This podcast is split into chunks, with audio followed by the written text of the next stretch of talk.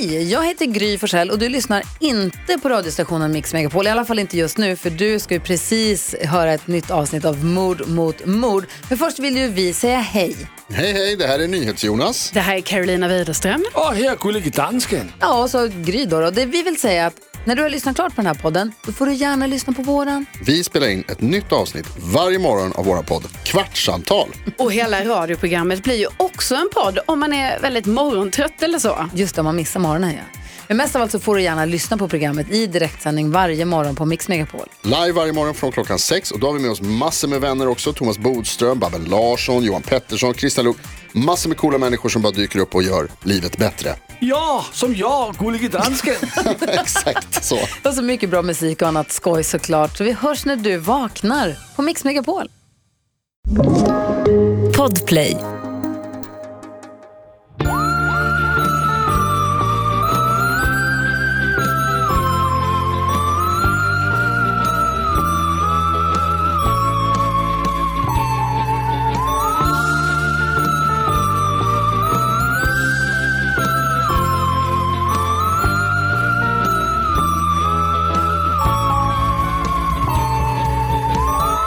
Men då ska vi börja, ska vi börja eh, podden med lite så eh, parisiskt gatuljud?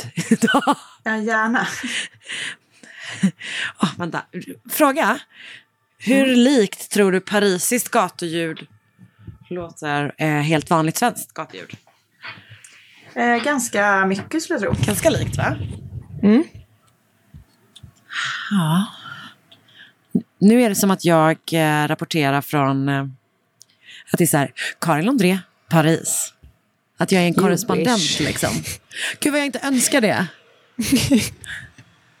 ah, Paris! Härligt. Ja, ändå Det härligt. är så lyxigt ju. Det är faktiskt otroligt. Eh, eh, nej, men jag önskar absolut inte att jag var korrespondent. För att jag kan typ inte... Alltså jag hade varit så dålig på att gå fram till folk och sånt. Och det känns ju Ja, väldigt viktigt som korre, om man säger så. En av de viktigaste sakerna som korre är att man vågar gå fram till folk. Alltså verkligen. Det hade inte varit min grej heller. Nej, eller hur? Vi hade varit så... Eh, att Då hade man behövt ha många glas under västen. Ja, och typ Som att man är så här... Att man, som du brukar säga. Men att man kanske också hade varit så... Eh, att man eh, bara... Man skaffade sig typ några kompisar så fick de vara med på allting. Så hade jag gjort. Så, Att man bara, bonjour, eh, yes, I'm standing here with um, a total complete stranger. Jean-Yves eh, heter han ena veckan och nästa vecka heter han eh, ehm, kanske... Eh, Jean-Claude, ja, det är väldigt nära. Jean-Claude eller det är en helt ny person. Ja, välkomna till eh, veckans Paris-avsnitt. Ehm, fast jag Ja. är ju inte där. Nej. Så det är Och jag Paris och Stockholms-avsnitt. Ja, det gamla klassiska. Det legendariska Paris och Stockholmsavsnittet av Mord mot mord. Eh, jag eh, har absolut inte ett franskt fall. Nej, inte jag heller. Så det Ehm, är ju, kommer ju egentligen göra absolut ingen skillnad. Det kan man okej. säga. Välkommen till ett helt vanligt avsnitt. Eh, av Mord mot mord. Ehm, Ja. Din trygga vän i podcastdjungeln. Ja, Mm. där satt den. Här är vi. Din lägereld. Lägerelden i dina öron. Det låter inte bra. Det låter som att det skulle vara farligt och göra ont. Typ. Men nu är vi här, exakt. Jag är i Paris, du är i Stockholm. Alltid som vanligt. Förutom, ja, Allt som vanligt. alltid som vanligt. Eh, hur mår du? Jag mår bra. Eh, jag eh, laddar upp här eh, inför påsk och nu får jag besök av eh, Sigrid. Hej! Hej! Eh, Pappa. ja, du ska gå till pappa.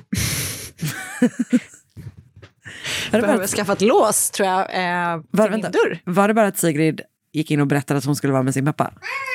Ja. Vänta lite. Oskar! Oskar, du får se till att hon inte kommer. Okej. Jag behöver skaffa, eh, jag behöver skaffa ett kodlås. Eh, Säkerhetskedja. säkerhetskedja in till vårt sovrum så att jag får podda i fred. Men annars är det jättebra. Eh, hur mår du? Jag mår bra. Vi eh, är ju på semester och det känns helt otroligt. Det var ju eh, länge sedan, eh, så himla länge sedan man liksom reste. Ja, Men hur underbart är det då? Ja, men det är faktiskt eh, helt otroligt. Vi har ju liksom inte, jo vi var ju i och för sig i Köpenhamn i höstas, men då är det tåg. Du vet, det är inte riktigt samma känsla liksom. Det är inte pulsen som på en flygplats. Det är inte, eh, nej, och vilken jävla galopperande puls jag hade. Ja. Djup panik. eh, nej men det känns faktiskt otroligt värt. Det känns väldigt mysigt att vara här med Sally. Och Mm. alla är så himla himla snälla mot henne. Alltså de är Ja, jättegulliga. ju. de håller på att skoja och hon skojar tillbaka. Det bästa hon vet är ju när någon kollar på henne. Eh, undrar var hon har ärvt det. och eventuellt även sin pappa. Eventuellt lite grann. Ehm, så att hon, och det gör folk gärna. Folk liksom skojar med henne och hon eh, skojar Mm, kul. tillbaka. Så det känns eh, väldigt mysigt att vara här. Jag undrar om svenskar är typ de sämsta på att ha att göra med barn. Eh, min familjs eh, liksom, eh, teori kring det är att britter är det. För vi reste Mm. väldigt mycket till England när jag var liten. Och eh, enligt min pappa då eh, så hatar de verkligen barn. Men jag vet inte. Men mitt starkaste minne är ju typ att det fanns alltid så lekplatser i sådana liksom beer gardens och så. Det låter ju inte Okej. så barnhatande. Nej. Men pappa, Nej. så att när jag även typ liksom chattar med det här återkom, det är ett återkommande sak han säger, typ att jag igår var så här, ja men det är jättemysigt här och alla är så snälla mot, mot henne. Typ. Han bara, mm, gud vad bra, inte som i England. Det är en sån sanning som han har. Men Ja. vi var ju faktiskt i London här eh, för några veckor Ja, sedan. eh, och eh, där jag kände mig väl minst välkommen var när Sigrid skrek hela vägen ut från Harrods, från våning fyra typ, ner hela vägen. Det var väl den gången jag kände att här gillar de inte oss. Men jag vet inte om det handlar om britterna eller om det Eller handlar om Sigrid. klientelet på... Nej, jag tänkte mer klientelet på Harrods. Ja, alltså det finns ju en risk att ingen gillar Vill man ett köpa främmande en barn. Fendi-väska? Medan ett Vill barn, man köpa en Fendi-väska då vill man göra det utan den språ- eh, ljudmattan. de har säkerhetskedja på Harrods nu. Mm. det hade de nog redan innan. Men... Ja, nej. Eh, men härligt, kul. Det gläder mig att ni har det bra. Ja, det Snart känns, är du tillbaka i gamla Stockholm igen och det gläder jag mig också Ah. väldigt mycket åt. Det kommer bli mysigt. Det kommer också bli väldigt, väldigt mysigt. Jag ser också fram emot Mm. Ja. det faktiskt. Ehm, ja, nej men så det är liksom eh, vad som är ny, nytt med mig. det är att jag Mm. Är lite. här, att jag är Mm. paris land. Ja. Ehm, Ja, ungefär så. ja, så är det med det. Jag har typ, alltså jag försökte tänka innan så här, jag vet inte vad som är. Det kanske typ är att jag stängt av min hjärna rejält nu som en liksom sista viloperiod innan jag ska börja jobba igen så att jag kan liksom slå på den och verkligen vara helt briljant. Men Helt rätt. kommer inte på, uh, tänkte innan bara, "Vad, har jag någonting att prata? Nej det har jag inte, det. jag har ingenting att Nej. prata om. Jag har börjat lyssna på en ny bokserie som är en Mhm. klassisk sån eh, eh, deckare som Okej. är perfekt att somna in till. Eh, som jag ändå, det finns, för att, eh, man gillar ju liksom, det är ju som på Netflix och sådär när man kan bingea, som vi säger. Japp. Eh, och, och den här fin, det finns fem böcker av den här serien och den är så typiskt eh, lättlyssnad slash lättläst. Okej. Eh, så jag lyssnar på den hela tiden. Och det är en författare som heter Maria Adolfsson. Och eh, det var väldigt kul för Oskar frågade mig var det utspelar sig den här? Och då sa jag kaxigt Danmark, men den utspelar sig i ett påhittat land. eh, Danmark känns lite Doggerland. påhittat tycker jag. Men det är för att det här ligger mellan Storbritannien och Danmark. Så det finns liksom både danska inslag och det är liksom lite blandat. Men eh, den är ändå lite så här trevlig att lyssna på. Det tycker jag om man liksom vill ha en härlig enkel påskbok. Så why not? Just det. Det var det du sa innan, att du håller på att förbereda dig för påsken. Ja, just det. Mm. Vad, har, liksom, eh, vad är det för, för göms det ägg? vad, är det som, vad är det som pågår? Jag värper. Jag värper dag hela ut jävla dag dagarna. Ska förse många med ägg här. Eh, nej men, eh, det är mest bara att jag förbereder mig för att det ska bli... så- Jag älskar ju påsken. Det är Påsken är typ toppen. min favorithögtid. Japp. För det är så himla mysigt. Det är så här... Kravlöst, Eh, kravlöst. fint väder. Oftast har man liksom fint väder. jättebra. eh, det är bara så jäkla mysigt. Och vi ska åka ner till, eh, till Österlen, eh, till Oskars Ah. föräldrars landställe på torsdag. Och det ska bli så mysigt. Fy fan vad mysigt. Kommer Mm. det vara äggjakt för eh, Sigrid? Det kommer det absolut vara. Eh, dock kommer det inte vara godis i ägget än, eftersom hon inte ens är två år. Just det. När får man börja ge eh, barn godis? Jag tror när som helst, men det är väl sådär någonting som talar emot att man ska ge för tidigt. Ja, fair Har jag förstått. Ja. Eh, men eh, hon är ju mer, liksom, precis som jag, en savory kind of gal. Så det kanske blir lite oliver eller något. Hon gillar oliver väldigt mycket. Och Ett ägg pizzasallad. med oliver. Ja, och pizzasallad. Gud, vilket grisigt ägg. Men det kommer det kanske eventuellt att bli. Men också, vet du vad, då tänker jag att man skulle kunna gömma flera stycken små ägg. Ett med oliver, ett med pizzasallad och ett med något annat liksom. Mm, bra idé. Ehm, när jag var liten så var ju liksom äggjakten, men den utvecklades liksom eftersom ju äldre man blev. Så när man var riktigt liten, ehm, alltså allra minst så var det bara att det gick ett snöre. När man gick upp på morgonen så satt fast ett snöre vid en säng. Så man bara kunde följa liksom. Och sen Ja, så hittade man sitt ägg. Det var det första. Andra var ju att man eh, ritade, att mamma eller pappa eller någon ritade vart det fanns. En typ. karta. Mm. Ja, och sen så liksom blev det gradvis svårare. Mm, kul. Bara ett litet eh, förslag. Mm. Nej, men eh, det är bra. Eh, För jag, är själv eh, väldigt dålig på att leta, så att jag känner att jag... Jag gillar ju att leta liksom fram tills man inte hittar det och då blir man jävligt sur. För det var också att vi hade personliga ägg, för vi fick ofta en present i ägget. Eh, och det var ju liksom då, så när man hittade den andra syskonets ägg så blev man ju skitglad först och sen jätteirriterad när man insåg att det inte var till en själv. Just det. Nej, jag, är ju, jag hittar ju aldrig, kan man säga. För att det är en kombination av att eh, jag är jättedålig på att leta och Markus är jättebra på att gömma. Ja, det är en dålig kombo. Det är en så dålig kombo. Alltså han gömmer på de jävligaste ställena. Och sen är han så nöjd och han är jättebra på att leta. Och jag är sådär på att gömma. Alltså han hittar sina ägg och så sitter han och snaskar medan jag far runt. Jag tänker att det en... hänger ihop att vara dålig på att gömma och dålig på att leta. Det går Ja. nog hand i hand. För att man har inte den, I'm där, just a shitty Easter person. Man har inte den delen av hjärnan som är vad är ett lurigt ställe. Nej. Nej, Och det är inte fel med det. Lite fel ändå va? Det kan vi väl ändå säga. Nej, Just vid påsk är det lite dåligt. ja, lite dåligt. Mm, okej. Ja, lite påsker, påsktips från höger och vänster från oss här. Kul, ni kan verkligen Innan vi oss lita på oss i alla högtider. Att vi Ja. kommer med tips. Gud, Jajamän. är det sant? Är det verkligen sant? Eh, ska vi börja med det som vi är bättre på eller? Ja, Mm. vi kör. Ja. Ett poddtips från Podplay. I podden Något Kaiko garanterar östgötarna Brutti och jag, Davva, dig en stor dos skratt. Där följer jag pladask för köttätandet igen. Man är lite som en jävla vampyr. Man har fått lite blodsmak och då måste man ha mer. Udda spaningar, fängslande anekdoter och en och annan arg rant. Jag måste ha mitt kaffe på morgonen för annars är jag ingen trevlig människa. Då är du ingen trevlig människa, punkt. Något Kaiko, hör du på Podplay. Därför är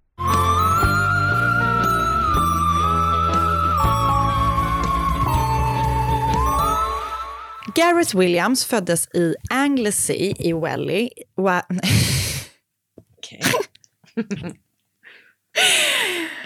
I Valley i norra Wales. Det var lite olika V-uttal där som gjorde att jag snubblade. Den 26 september 1978.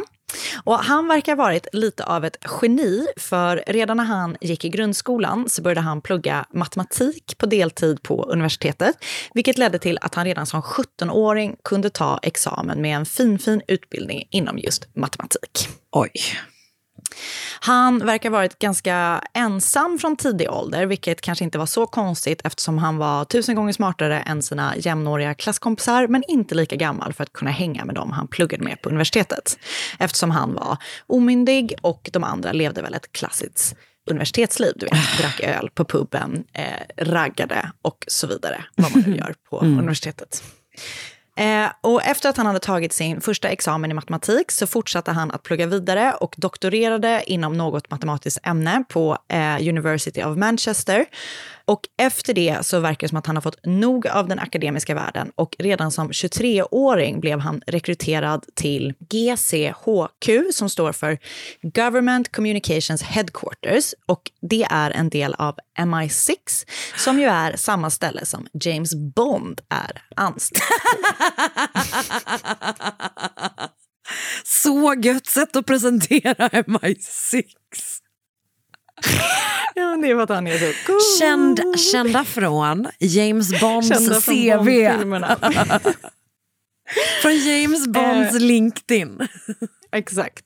Eh, nej, men det är ju eh, brittisk underrättelsetjänst, eller Mm. vad man nu ska kalla det för. Eh, Eh, de verkar då inte ha haft samma jobb, eh, James Bond och eh, Garrett, men jag tycker ändå att det är coolt. Garretts jobb handlade främst om att typ, läsa och knäcka kod, som jag förstår det. Och, ehm, han jobbade då på GCHQ, men jobbade, reste mycket med jobbet och sådär, som jag antar att man gör om man är liksom, spion eller så. Och vid något tillfälle så blir han då utlånad från GCHQ till huvuddelen, alltså MI6 i London. Så att han sitter liksom inte i London först, utan men han, till slut hamnar han där då för något superhemligt projekt som jag då såklart inte vet vad det är. Så då flyttade han till London och flyttade in i en lägenhet i Pimlico, bara några kvarter från MI6 huvudkontor. Eh, han verkar ha varit liksom en väldigt privat person som höll sig mycket för sig själv. Eh, och hans familj har berättat att han aldrig pratade om sitt jobb, vilket man väl såklart inte ska göra om man jobbar med classified things. Och han verkar inte direkt heller haft särskilt många vänner, utan mer liksom så, några få utvalda. Och han älskade tydligen att cykla och han beskrivs som en engagerad cyklist. Det är ungefär det eh, jag vet om Ja. Garrett.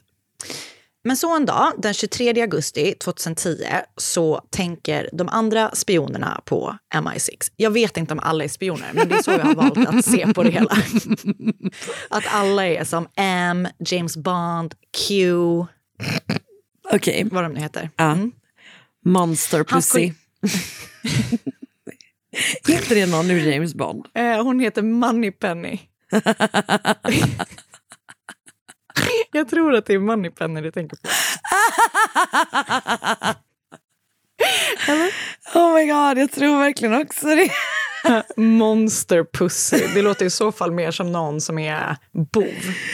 Åh oh, gud, ja. Jag tror, jag, jag känner inte igen det, men sen å andra sidan så är jag inte Bond-expert. Eh, till skillnad från, vara. från mig menar du? Det är Eh, den konstigaste felsägningen jag någonsin har gjort. Jag vet inte om det är jag det, men den, var, den är up there. Jag orkar inte. Men i alla fall, Monster Pussy och de andra spionerna på MI6 tänker att eh, det var länge sedan vi såg Garrett på kontoret. Så de försöker få tag i honom, men når liksom inte fram. Så till slut bestämmer de sig för att de kanske ändå ska begära att polisen gör en welfare check hemma hos honom. Så kollegorna ringer till den gamla klassiska hedliga polisen som åker hem till Garretts lägenhet där de möts upp av en fastighetsskötare eller något liknande som hjälper polisen med att öppna dörren.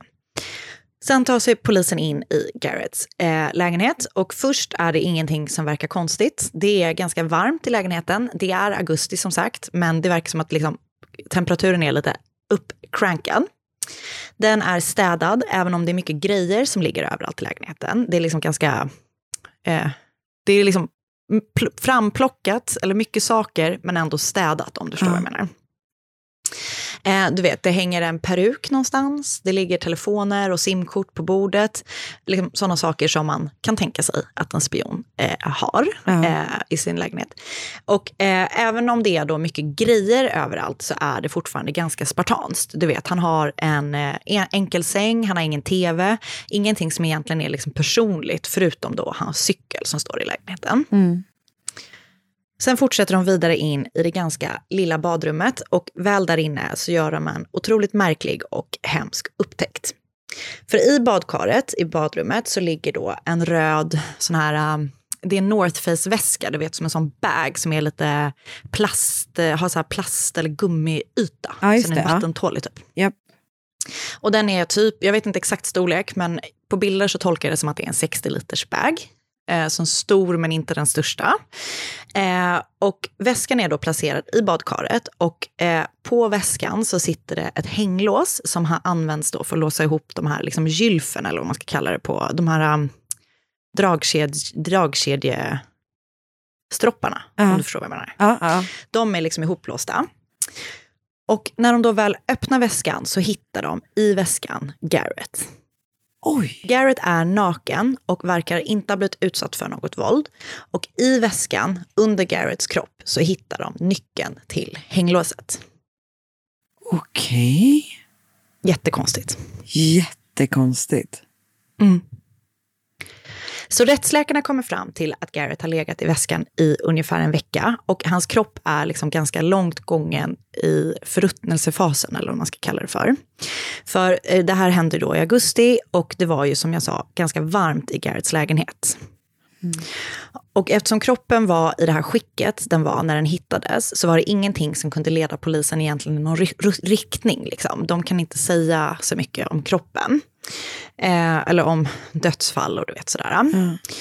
Eh, det finns inte heller några fingeravtryck eh, på varken badkaret eller väskan. Inte ens från Garrett. Och så småningom skulle de hitta typ ett endaste hårstrå som inte tillhörde Garrett, men som inte heller gav något utslag på eh, liksom när de DNA-testade det. Så att de hittar Garrett så här, på det här fruktansvärda sättet i väskan. Han ser inte ut att ha utstått, fått utstå något våld. Eh, och du vet, det finns, det finns inga, det finns inget DNA, det finns inga fingeravtryck, det finns ingenting. Ja. Och först kommer polisen med utlåtandet att det troligtvis ligger ett brott bakom hans död. Men när polisen är klara med utredningen eh, så landar de då i att döden är en olycka.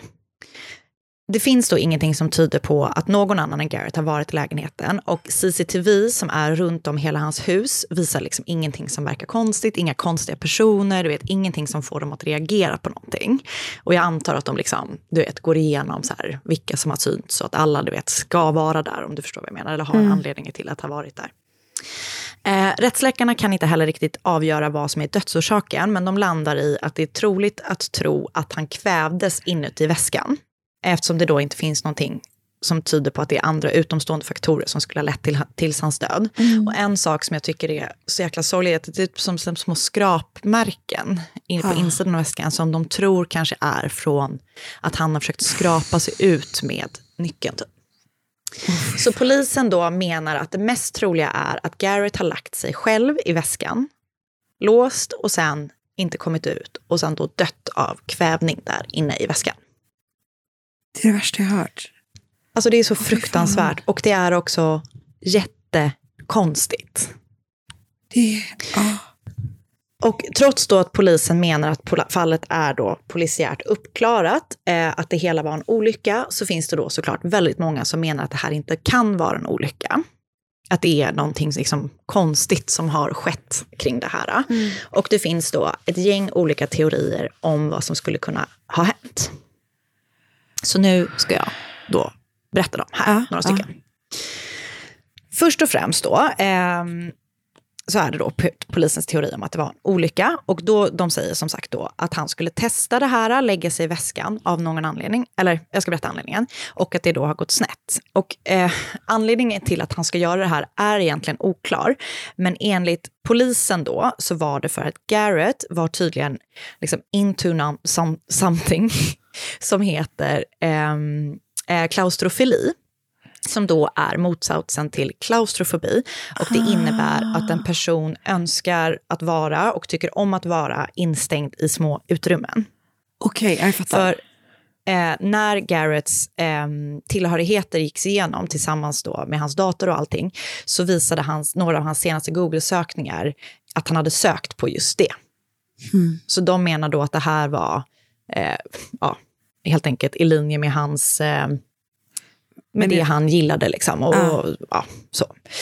och det vet man ju såklart inte. Man vet ju ingenting, så nu berättar jag bara det som jag har läst som folk då tror att det skulle Ja. kunna eh, bero på. Och det här var ändå typ Ja. en teori som polisen hade liksom. Ja, Ja, yes.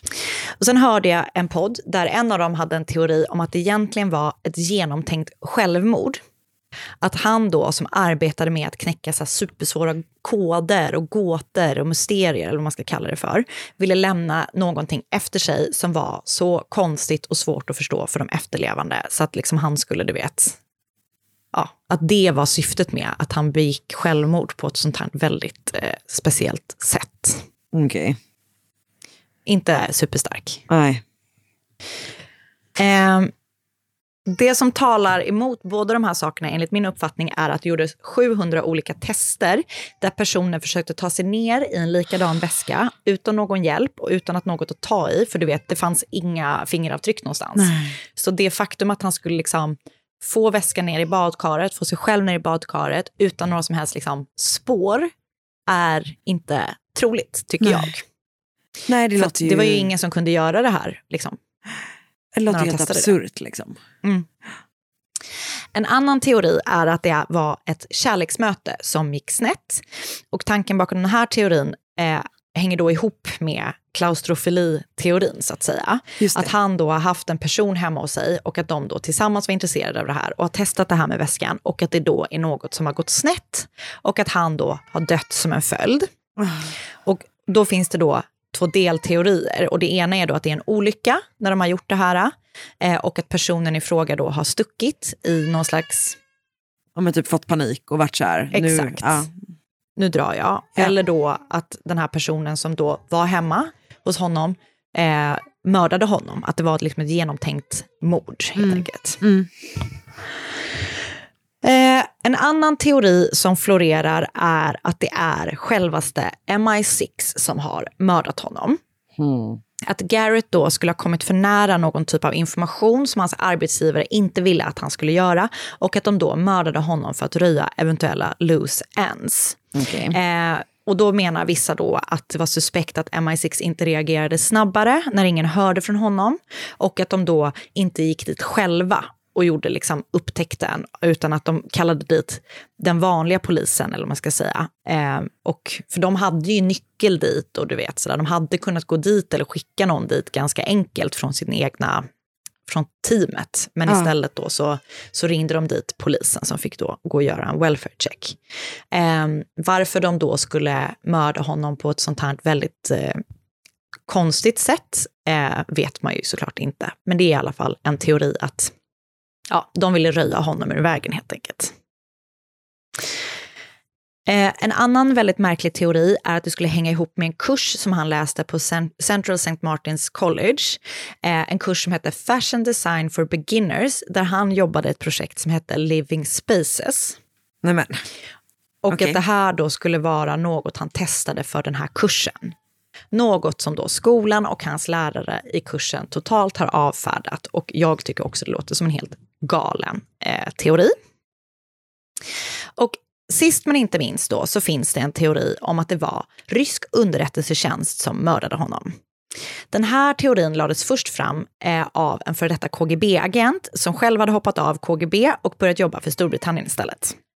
Han hävdade då att eh, den ryska underrättelsetjänsten skulle försökt få Garrett att börja arbeta för dem som dubbelagent eh, men, och att då en rysk agent hade infiltrerat MI6 för att komma nära Garrett för att du vet, hitta saker på honom för att utpressa honom och då få då han att då eh, switch sides. Då låter Och det lite grann de- som att de redan hade en dubbelagent. Verkligen. Men vem, det räcker väl inte med en, Karin? Det är sant. Det är sant. Man vill ha, man vill ha flera. Ja. Man vill ha så många man kan. Nej, men att då när han har då vägrat att byta sida så har de mördat honom, eventuellt genom att injicera gift i hans öra eftersom det då inte skulle ge några spår. Ehm, och ehm, det de, den här KGB-agenten menar då att en sån här agent skulle veta exakt hur han skulle göra för att inte lämna ett endaste spår efter sig. Hmm. Det här är ju långsökt. väldigt, väldigt märkligt. Det är så märkligt och eh, jag, man vet inte vad det är som har hänt. Nej. Vilket är sjukt frustrerande. Ja, Men, men- eh, och, ja, för säg. förlåt. Nej, säg du. Säg du. Nej, men, eh, år 2021, då, förra året, så annonserades det att ett DNA-spår som hittades eh, då i lägenheten, det här, hår, det här enda hårstrået då, som 2010 när han dog inte kunde matchas mot någonting, skulle testas igen då för att se om man kunde få fram någon ny information. Mm. Eh, vad som har hänt efter det kan jag tyvärr inte hitta, så antingen har det inte hänt någonting alls eller så har det hänt jättemycket, fast som bara spionvärlden vet om. För att det Ja, just det. Ja, men det kan det vara. prekärt. Mm. Eh, så vad som hände med Gareth Williams och hur han hamnade i den här väskan vet man då alltså ännu inte idag. Men det är bara så sorgligt och enligt eh, min mening då så är det inte så troligt att han gjort det här på egen hand eftersom det då inte fanns några fingeravtryck och nyckeln låg i väskan tillsammans med honom. Och du vet, det bara känns så skumt eh, och så hemskt och så fruktansvärt. Och jag kommer med spänning vänta på att det ska komma någon ny information i det här fallet. Det där var så konstigt. Alltså det är så konstigt och det är så jäkla hemskt. Ja, det är fruktansvärt. Det blir ju någonting när någonting är sådär mystiskt och märkligt. Man märker ju det på de här teorierna. Att du vet folk drar i allting man hittar för att man är så här, man måste hitta lösningen liksom. Att man är så här, men det här med den här kursen han läste, typ, skulle det kunna vara? Alltså så här, Ja, man liksom men det är helt verkligen... galet. Man blir Ja. helt desperat. Jävlar. Men fruktansvärt. Fruktansvärt. Mm. får panik. Usch. Jag vet. Och jag har läst Questions Remain in the Case of Gareth Williams, a British spy found dead in a North Face bag av Laura Allen ehm, på Ranker. Jag har lyssnat på podcasten Seeing Red, The Mysterious Death of Gareth Williams, Part 1 and 2. Flera olika Wikipedia-sidor såklart. Och sen Mysterious Death of MI6 Spy Grips Britain av Laura Smith Spark på CNN och en massa artiklar på BBC som vi såklart länkar i Facebookgruppen. Som Ja. alltid. Det gör vi. Uff, tack du. Ett poddtips från Podplay. I podden Något Kaiko garanterar östgötarna Brutti och jag, Davva, dig en stor dos skratt. Där följer jag pladask för köttätandet igen. Man är lite som en jävla vampyr. Man har fått lite blodsmak och då måste man ha mer. Udda spaningar, fängslande anekdoter och en och annan arg rant. Jag måste ha mitt kaffe på morgonen för annars är jag ingen trevlig människa. Då är du ingen trevlig människa, punkt. Något Kaiko, hör du på Podplay. Därför är gardinerna.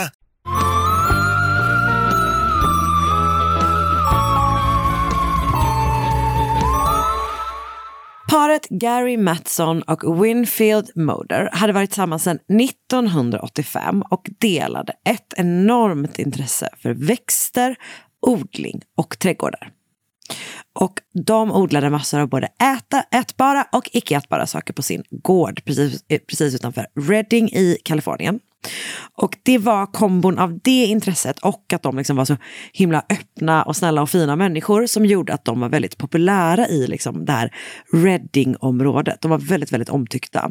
Och det var långt ifrån självklart att ett homosexuellt par skulle ha en sån framträdande roll i Redding vid den här tiden, det är mm, 90-tal. Eftersom det här är liksom ett konservativt, ett väldigt konservativt och eh, liksom djupt religiöst samhälle. Så att eh, de var nog ganska ensamma i att ha den här framträdande rollen. Liksom. Ehm, och försökte liksom aldrig... Det var inte, absolut inte så att de försökte dölja, liksom, dölja att de var ihop med varandra eller så. Så att alla var så här, de var helt otroliga och typ att det känns som att det, när folk pratar om det, att de typ var lite förvånade över att de var, eh, ja, men som sagt, så framträdande typ. Mm. Ehm, deppigt att Mm. det var Verkligen. konstigt såklart. Men Gary Matson i alla fall, han är föddes 1949 i närheten av Yosemite eh, nationalpark. Och han hade en Master of Science. Du menar Josemite? Blir jag så stressad. Jag skojar, jag skojar. Jag sa fel genom ett helt avsnitt. Det var bara det jag ville återkoppla till. Fortsätt. Ett som vi brukar kalla det, din monsterpussy. Ah, så mycket mer än light. Okej. Han hade i alla fall en Master of Science i hortikultur, alltså läran om odling. Och den hade han tagit på University of California. Och han hade varit gift innan han träffade Winfield och han hade en dotter med sin exfru då. Eh, dottern heter Clee och eh, han hade också en fortsatt bra relation med sin exfru Marsha även efter skilsmässan. Tillsammans med Marsha så grundade han The Carter House Natural Science Museum i Reading. Och Gary var också drivande i grundan- grundandet av Readings Arboretum. Blev väldigt osäker på vad man säger nu. Säger man så? tror jag? Jag tror att det är rätt. Ja. För jag har varit i ett arboretum. Ja. Arbatorium. Nej, Arboretum. laboratorium. Jag har varit i flera laboratorium. Kul att du frågar. Arboretum, man håller på mycket med träd va? Ja, det finns ett i Kivik nämligen. Där har jag varit. Japp. Ehm, ja, men så han var liksom eh, delaktig i grundandet av Reddings Arboretum och också Reddings Farmers Market. Han, som om det inte var nog så startar också han och Winfield tillsammans Matson Horticulture and Florabundance Nursery och 1997 även sajten plantstogo.com där de specialiserar sig på växter för varma klimat. Mm. Och även Winfield Moder som eh, var tio år yngre än Gary och eh, född i Sacramento är liksom som sagt megaduktig på växter och plantor. Han har en Bachelor of Science i antropologi och eh, studerar fortfarande på halvtid vid Chico State University i slutet av 90-talet. Övrig tid så jobbar han på en plantskola som tillhör Orchard Supply Hardware. Och han är väldigt så här förtjust i naturliga odlingsmetoder. Typ. Du vet när någon kanske kommer dit och vill köpa sånt eh, liksom kemiska bekämpningsmedel så kanske han försöker styra in dem på lite mer naturliga lösningar. Typ. Fattar. Och han är också, precis som Gary, engagerad i hbtq-frågor och är med i en organisation som arbetar liksom, med hbtq-frågor eh, liksom, med unga. typ. Så Winfield är liksom ute och föreläser en hel del på skolor och eh, tillsammans så agerar de också stöd åt liksom, tonåringar och typ lite så kontaktpersoner och det är både liksom, tonåringar som är straighta och eh, gay. Så att det här är liksom människor som är, de är väldigt engagerade i sitt samhälle helt enkelt. Härligt. Eh, ja, och tyvärr så är då eh, något fruktansvärt på väg att hända för. Morgonen den 1 juli 1999 så ringer Garys pappa Oscar hem till parets gård, men där är det ingen som svarar. Utan istället så hör han ett helt nytt tel- telefonsvararmeddelande. Där hans son säger att han och Winfield blivit sjuka och bestämt sig för att åka till en citat "speci- specialist friend i San Francisco. Han säger att de ska vara där i en vecka då för att liksom bli friska typ. Men det är ju oklart vad det är för sjuka och vad det är för specialist friend typ. Och Oscar tycker då också att det är något väldigt konstigt med det här meddelandet. Delvis tycker han, inte, tycker han inte att det riktigt låter som Gary. Och om det nu är det så tycker han att han låter så liksom, stressad och rädd och lite som att han försöker kommunicera att något är fel utan att typ säga det. Mm-hmm. Så Oscar ringer till en av Garys två bröder. en av bron heter Roger och han bestämmer sig för att åka till parets hem och kolla eh, vad som händer. Vid ett på dagen så kommer larmsamtalet från, eh, till polisen från Roger för Winfield och Gary är båda döda. De är skjutna till döds i sin säng. Och man hittar 15 ammunitionshylsor i parets sovrum och både taket och väggarna är liksom täckta av blodstänk. Och de har skjutits i magen, i nacken och i huvudet. Och Gary har skjutits med sex kulor och Winfield med åtta. Så det är liksom, Okej. ett, liksom ett övervåld helt enkelt. Ingen har brutit sig in i huset, alltså det finns liksom inga sådana brytmärken och det saknas bara ett par saker. Delvis saknas Garys bil, en Toyota, men den hittas ganska snart, typ åtta mil från Reading. Och sen saknas också hans kreditkort och körkort. Men det är det enda som är borta. Eh, och du vet, man har lämnat massor av saker av värde och sådär. Så polisen tror då inte att det här har rört sig om ett inbrott som liksom resulterat i ett dubbelmord. Utan de tycker att brottet och det här övervåldet då som används tyder på ett mer personligt motiv. Okej. Så snart börjar ju då liksom, eh, nyheten om det här liksom, omtyckta och framstående paret sprida sig i hela Reading. Och i hbtq-kretsar i liksom, området så, så får det ju liksom extra stora konsekvenser. Alltså rädslan att själva bli utsatta för våld blir ju, liksom, ökar ju bara. Eh, och du vet journalister typ försöker hitta intervjuobjekt från typ hbtq-communityt liksom, i Reading för att prata om typ, hur mordet påverkat dem. Men det är ingen som vill ställa upp för att de vill liksom inte stå med namn i tidningen. Typ. Och veckan efter mordet samlas hundratals sörjande i en av Reddings parker och många har med sig frön och planterar blommor till minnen av Gary och Win- Winfield. Och man startar också en fond för att samla in pengar till Garys dotter Clees utbildning. Och du vet, man arrangerar typ allt från dragshows till typ tacoförsäljning och lotterier för att liksom dra in pengar. Typ. Så samtidigt som eh, liksom, det här området eh, sörjer de, sina liksom, eh, närstående så pågår utredningen. Och varje morgon ringer polisen till det företag som Garys stulna kreditkort kommer ifrån. Och efter sex dagar, så den 7 juli, så får de till slut napp. Då har hans kort använts. Någon har lagt 2000 dollar på ammunition och andra vapentillbehör. Åh gud. Mm. Och varorna ska då levereras till en postbox i Yuba City. Och eh, man kollar liksom upp den här adressen och där hittar man en postbox med Garys namn på. Eh, så då finns det liksom bara en sak för polisen att göra. De lägger sig i bakhåll och väntar på att någon ska dyka upp för att hämta grejerna. De behöver inte vänta länge för snart stannar en röd Toyota. Två män kliver ur och börjar lasta in lådorna som levererats i bilen. Och när de är liksom nästan färdiga så ger sig polisen till känna. Och de liksom kommer fram med dragna vapen och säger så här, men lägger ner liksom vanliga standard police stuff. Eh, men de här männen tänker liksom inte, de, det är inte bara det att de ger sig direkt typ. Och framförallt så är det den ena av dem som liksom börjar bli väldigt utåt, utåtagerande mot polisen. Du vet, alltså han typ skriker på dem, han hetsar dem så bara, men kom igen då, skjut typ. Och det, är också typ, det tar också ett tag innan de så lägger sig ner på marken. Men efter ett tag så får liksom polisen kontrollen över de här två personerna. De tar med sig dem till eh, polisstationen ehm, och där visar det sig att de gripna är bröderna Benjamin Matthew Williams, känd som Math- Matthew, och James Tyler William. Och Williams heter ju han också då förstås. Och han eh, går under namnet Tyler, så de heter Matthew och Tyler. Och de häktas initialt för typ att innehav av stöldgods eller någonting åt det, det hållet typ. För i bilen så hittar man Garys kreditkort och ID-kort. Okej. Så under förhören säger de ingenting till polisen och istället så, eh, alltså Matthew försöker, du vet så här, alltså han typ försöker skrika till sin bror genom väggen. Han bara, do not say anything, typ. Han försöker liksom kommunicera till honom att han bara ska hålla käften, typ. Eh, så lite bakgrund om de här bröderna då. Deras föräldrar heter Benjamin och Sally. Och Benjamin har en karriär inom eh, typ Forest Service och eh, Sally är eh, lärare. Och de här bröderna växer upp i ett litet bondesamhälle som heter Gridley och det ligger också då i Kalifornien. Eh, så de börjar liksom redan tidigt ägna sig åt så odling och typ trädgårdsmästeri och sånt där. Och när familjen eh, då flyttar till Redding så fortsätter de liksom på det här inslagna spåret. Och en annan sak som de tar med sig från Gridley till Re- Red- Redding var ehm, religion.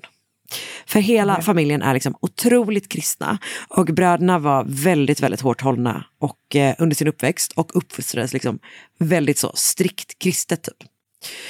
Ehm, deras pappa brukade gå runt i liksom deras område där de bodde och gorma ut bibelverser. Ganska ofta så fick barnen liksom följa med på de här promenaderna där han liksom predikade för allt och ingen typ. Och ganska ofta så, alltså, man tänker typ att skolan kan ju bli ett sånt välbehövligt liksom, avbrott när man har en ganska extrem hemmiljö. Men eh, de här bröderna hemskolas tills de börjar på high school. Och de tillåts inte heller ha några fritidsintressen, liksom, alltså där de kan träffa jämnåriga heller. Så att de blir liksom väldigt, väldigt isolerade och familjen, i, alltså hela familjen håller sig väldigt mycket för sig själva.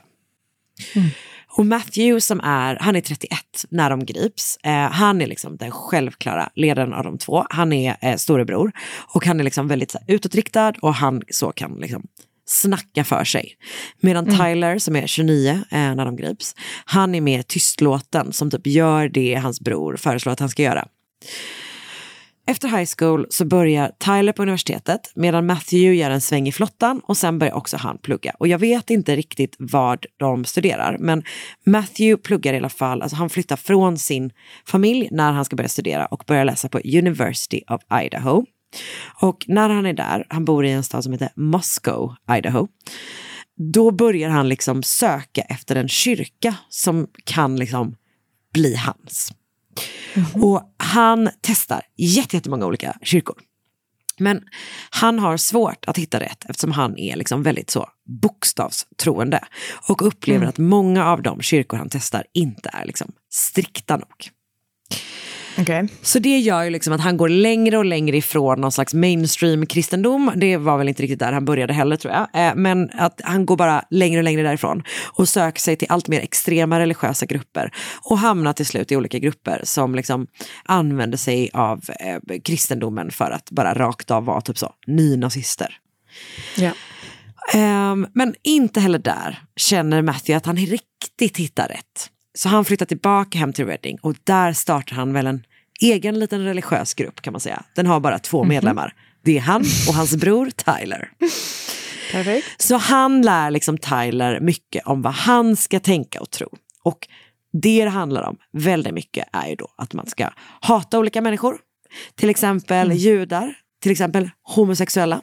Och samtidigt som de liksom håller på med den här skiten så driver de också ett trädgårdsföretag. Vilket, det är en så eh, märklig kombination.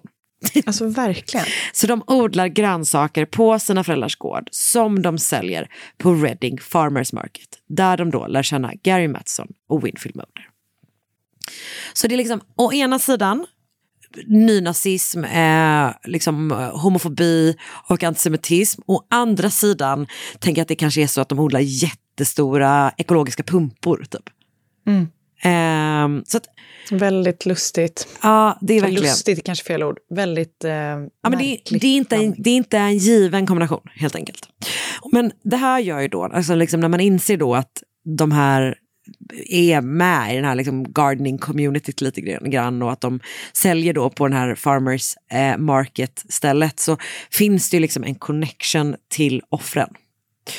Och det finns uppenbarligen mycket som tyder att de åtminstone är inblandade i mordet. Alltså det här att de har hans kort och du vet sådär.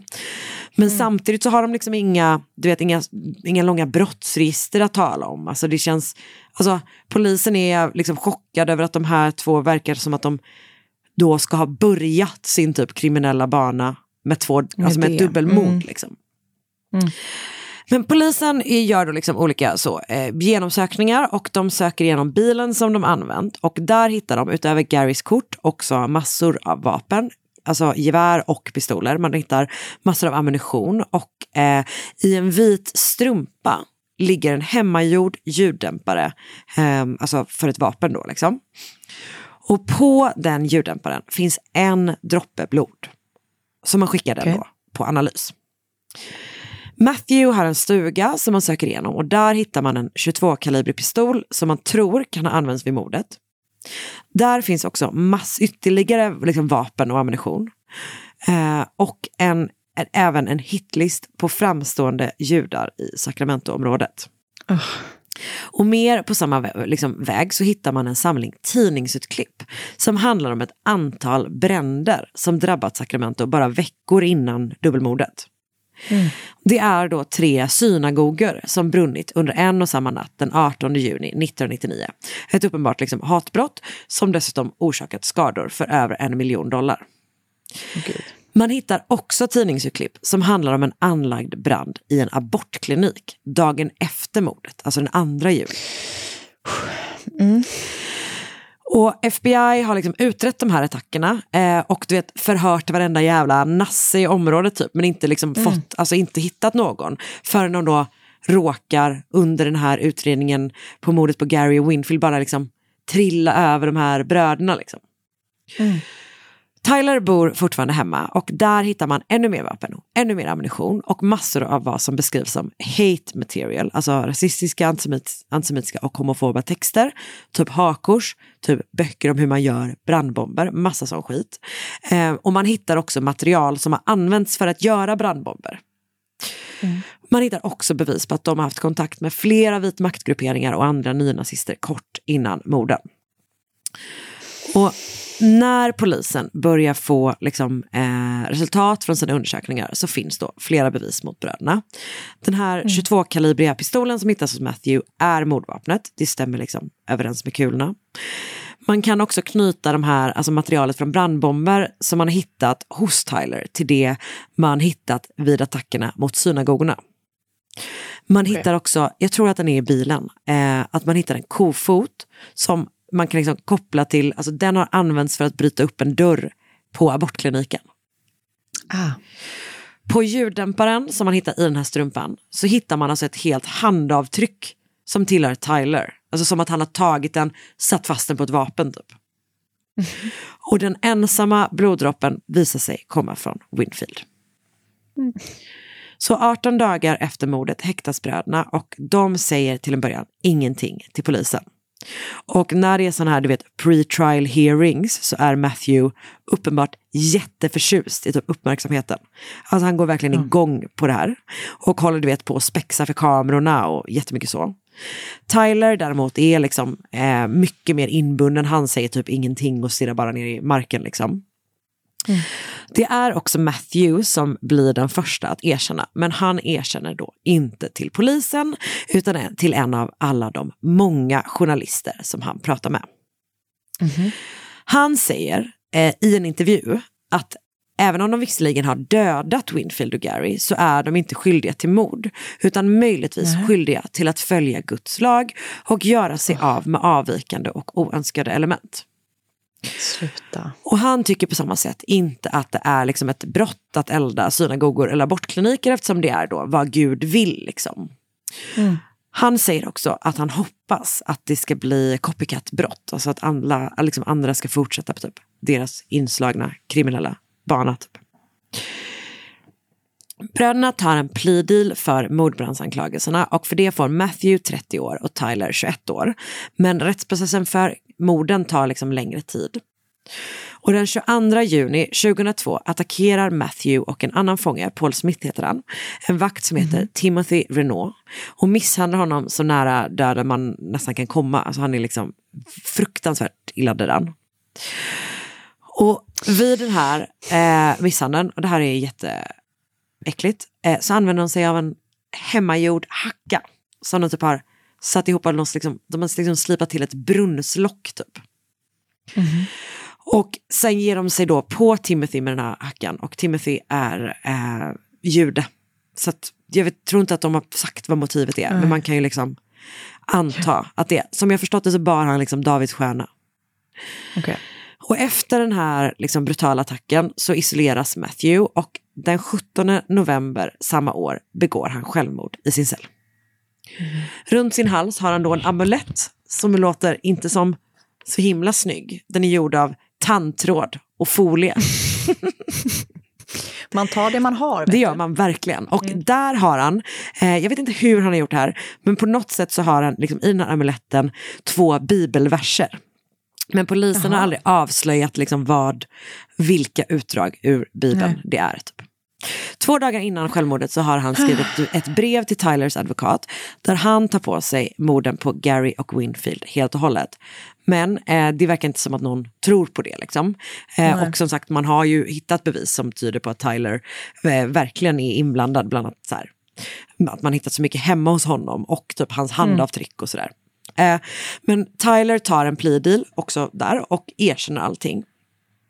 Och han, det är liksom han som har typ, alltså han säger då att eh, det är Matthew som typ har bestämt att de ska göra det här. Och det känns som att det nog är i linje med sanningen. För att han var liksom följaren av sin Mm, bror. typ. fattar. Ehm, men för, med den här plea då så får eh, Tyler 29 år till livstidsfängelse eh, att avtjäna efter då hans tidigare 21 år. Och på så sätt så undviker han ett möjligt dödsstraff. Winfield Murder och Gary Matson glöms inte bort i Reading utan man planterar en trädgård i deras och i Garys exfrus Marshas ära. Och så grundar man The Matson Murder Pride Alliance som under flera års tid arrangerar eventet The Celebration of Life and Diversity. Och 2009, eh, så tio år efter mordet, så får det här Reading-området sin första Pride-festival.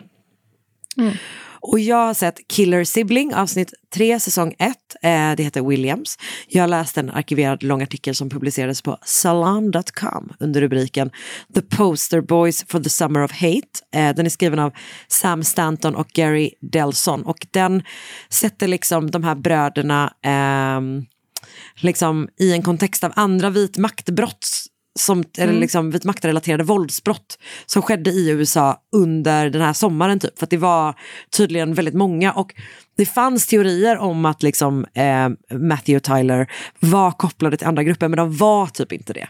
De hade haft kontakt okej. men de var ändå liksom eh, eh, helt på egen hand. Typ. Eh, men som sagt det finns liksom en, en kontext som de är en del av. Eller man ska säga.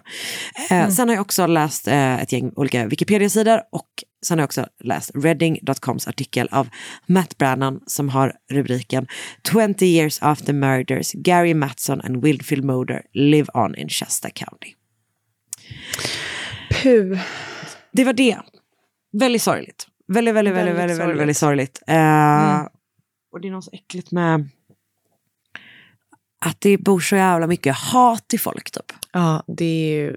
är så fruktansvärt läskigt. Typ. Mm. Ehm, ja, Väldigt hemskt. ja, det var en, en sorglig vecka med mord mot mord. Det får man säga. Ehm, Tyvärr. Tyvärr, exakt. Ehm, men vi hörs ju nästa vecka igen och tyvärr så finns ju risken att det kommer vara precis lika sorgligt då tyvärr. Tyvärr, får man väl Ehm, säga om det också. Så tills dess får Men vi... tills dess önskar vi en glad påsk och du får ha en ljuvlig eh, vecka i Paris. Och du får ha en ljuvlig vecka i Stockholm. Tack Karin. Hej då! Hej då! Ett poddtips från Podplay. I fallen jag aldrig glömmer djupdyker Hasse Aro i arbetet bakom några av Sveriges mest uppseendeväckande brottsutredningar. Går vi in med hemlig telefonavlyssning och, och då upplever vi att vi får en total förändring av hans beteende. Vad är det som händer nu? Vem är det som läcker? Och så säger han att jag är kriminell, jag har varit kriminell i hela mitt liv men att mörda ett barn, där går min gräns. Nya säsongen av Fallen jag aldrig glömmer på Podplay.